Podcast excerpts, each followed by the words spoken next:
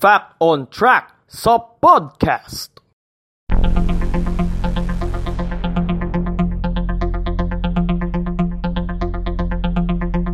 Fact on Track sa podcast. Happy Independence Day po sa ating lahat mga kapodcast. Mabuhay po ang ating kasarinlan.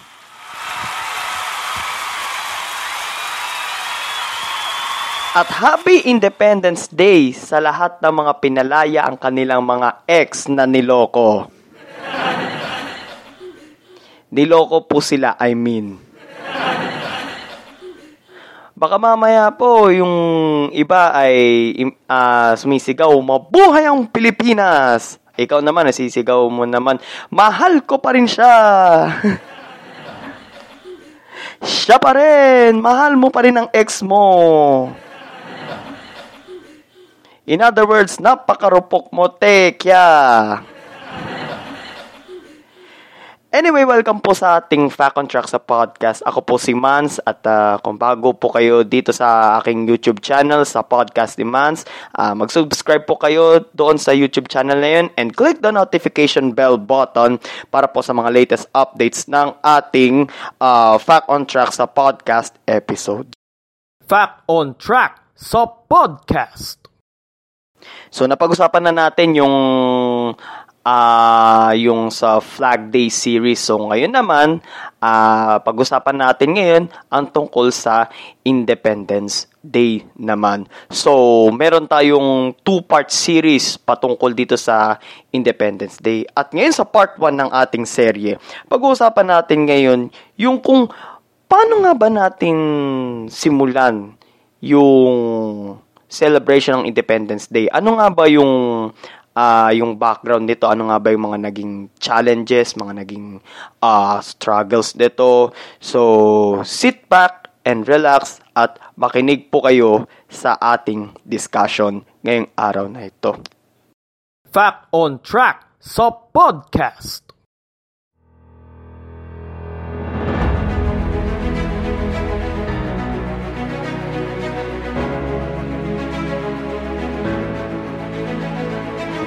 Fact on Track sa podcast.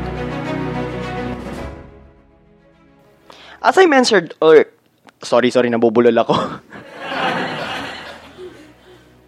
As I mentioned earlier, matapos ang matagumpay na pakikipaglaban sa mga Kastila sa Alapan, Imus, Cavite noong May 28, 1898 kung kailan uh, unang idinaos, yung naging reason kung ba't tayo nagse-celebrate ng National Flag Day. Kung saan unang ibinagayway ang watawat ng Pilipinas, na, Noong June 5, 1898, iprinoklama ni Pangulong Emilio Aguinaldo ang pagdaraos ng pagdeklara ng kasarinlan sa kanyang tahanan sa Kawit, Cavite sa petsang June 12. Sa pagsapit ng June 12, 1898, dito na muling iwinagayway ang ating watawat. Hudyat ng kalayaan ng bansang Pilipinas. Dito ay binasa ni Ambrosio Rianzares Bautista ang kanyang isinulat na Acta de la Proclamación de la Independencia del Pueblo Filipino. Napakastila ba tayo?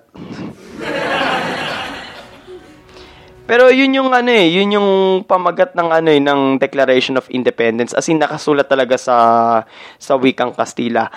Acta del isa pa nga, nabubulol ako.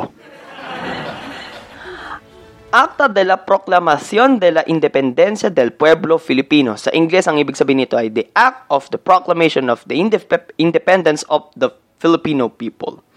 Sa seremonya rin ito, pinatugtog for the first time ang ating pambansang awit ng pamagat noon ay Marcha Nacional Filipina sa pangunguna ng San Francisco de Malabon Marching Band. Itinao, idinaos ang seremonyang ito mula alas 4 hanggang alas 5 ng hapon.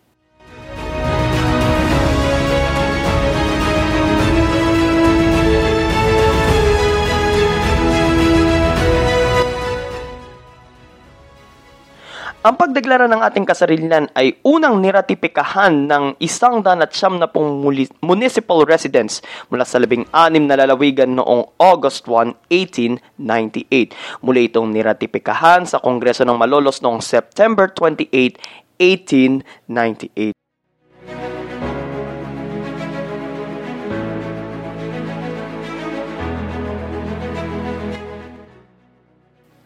Subalit naging challenging ang pagpapakilala sa soberanya ng Pilipinas, soberanya at kalayaan ng Pilipinas. Ika nga ng mga millennials, struggle is real.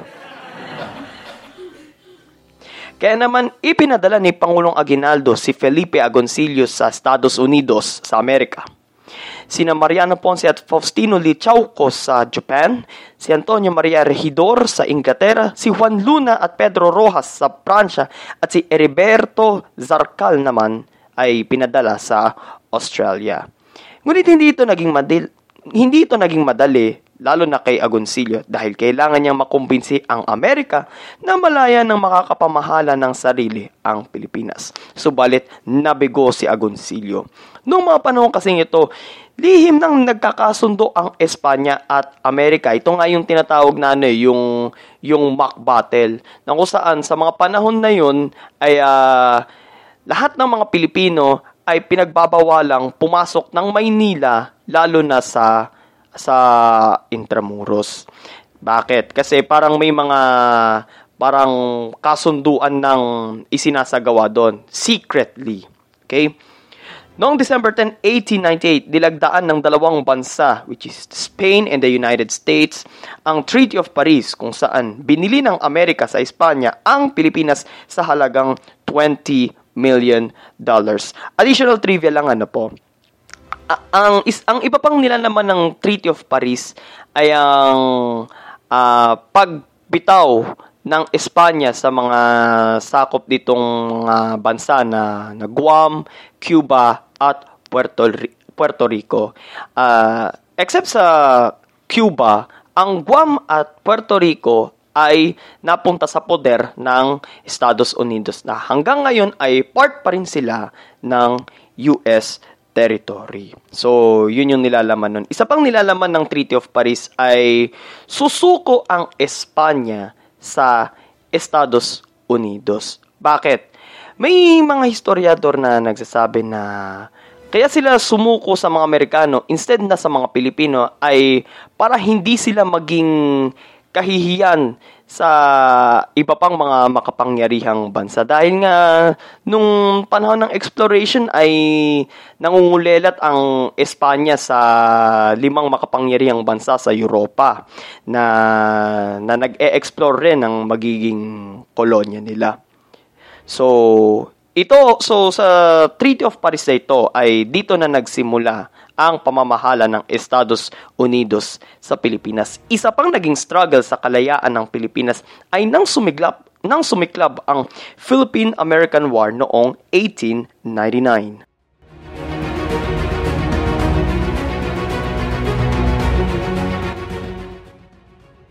Nagsimula ang Philippine-American War nung may apat na Pilipinong sundalo na nagtatangkang tumawid sa borderline papunta sa sa parang kuta ng Estados Unidos sa may kasalukuyan to na uh, kanto ng Sosiego at Silensyo sa may Santa Mesa, Manila. Sabi sabi kasi nung sa iba ay doon daw sa may tulay sa San Juan del Monte which is uh, sa boundary ng ngayon ng Quezon City at San Juan along uh, Aurora Boulevard.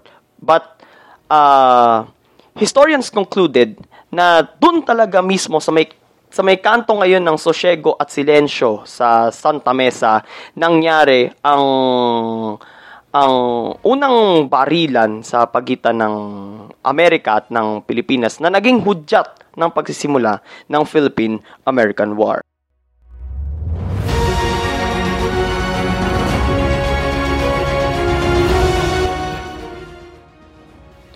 Noong 1934, ipinatupad ang Tidings-McDuffie Law kung saan sa loob ng 10-year transition period ay igagawad na ang kalayaan ng Pilipinas na nangyari noong July 4, 1946. Under the Tidings-McDuffie Law, uh, dito na bubuo ng konstitusyon ang Pilipinas at dito na ini-establish ang uh, Commonwealth ang pamahalang Commonwealth. Okay? So, ang unang pangulo nito ay si Manuel L.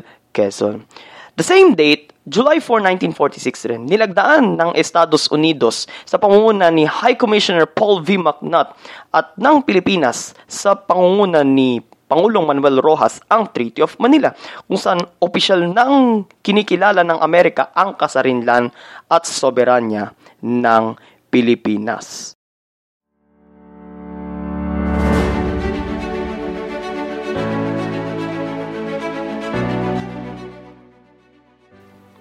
Mula 1946 hanggang 1962, ipinagdiriwang ang Araw ng Kalayaan sa petsang July 4.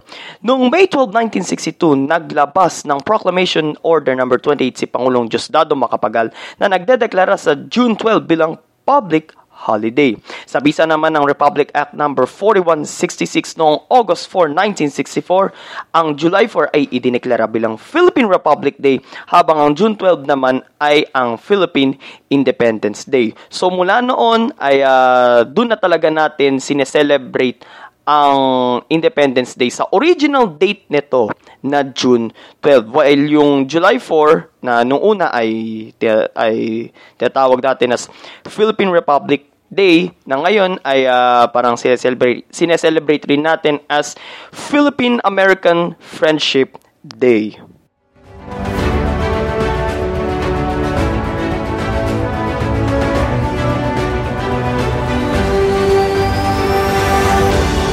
Fact on Track sa podcast.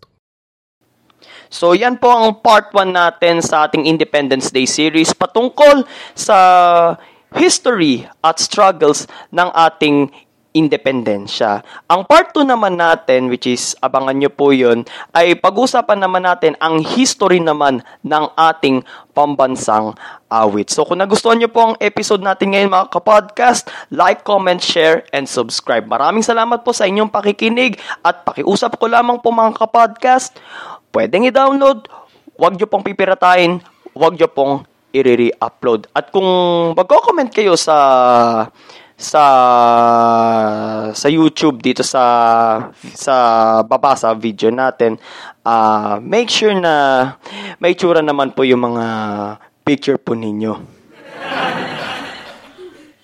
De, charot lang po. So, basta ano, feel free to comment na lang po, okay? So, maraming salamat po muli mga kapodcast. Ito po si Mans at itong ating Fact on Track sa podcast. Mabuhay ang kalayaan ng Pilipinas and God bless the Philippines.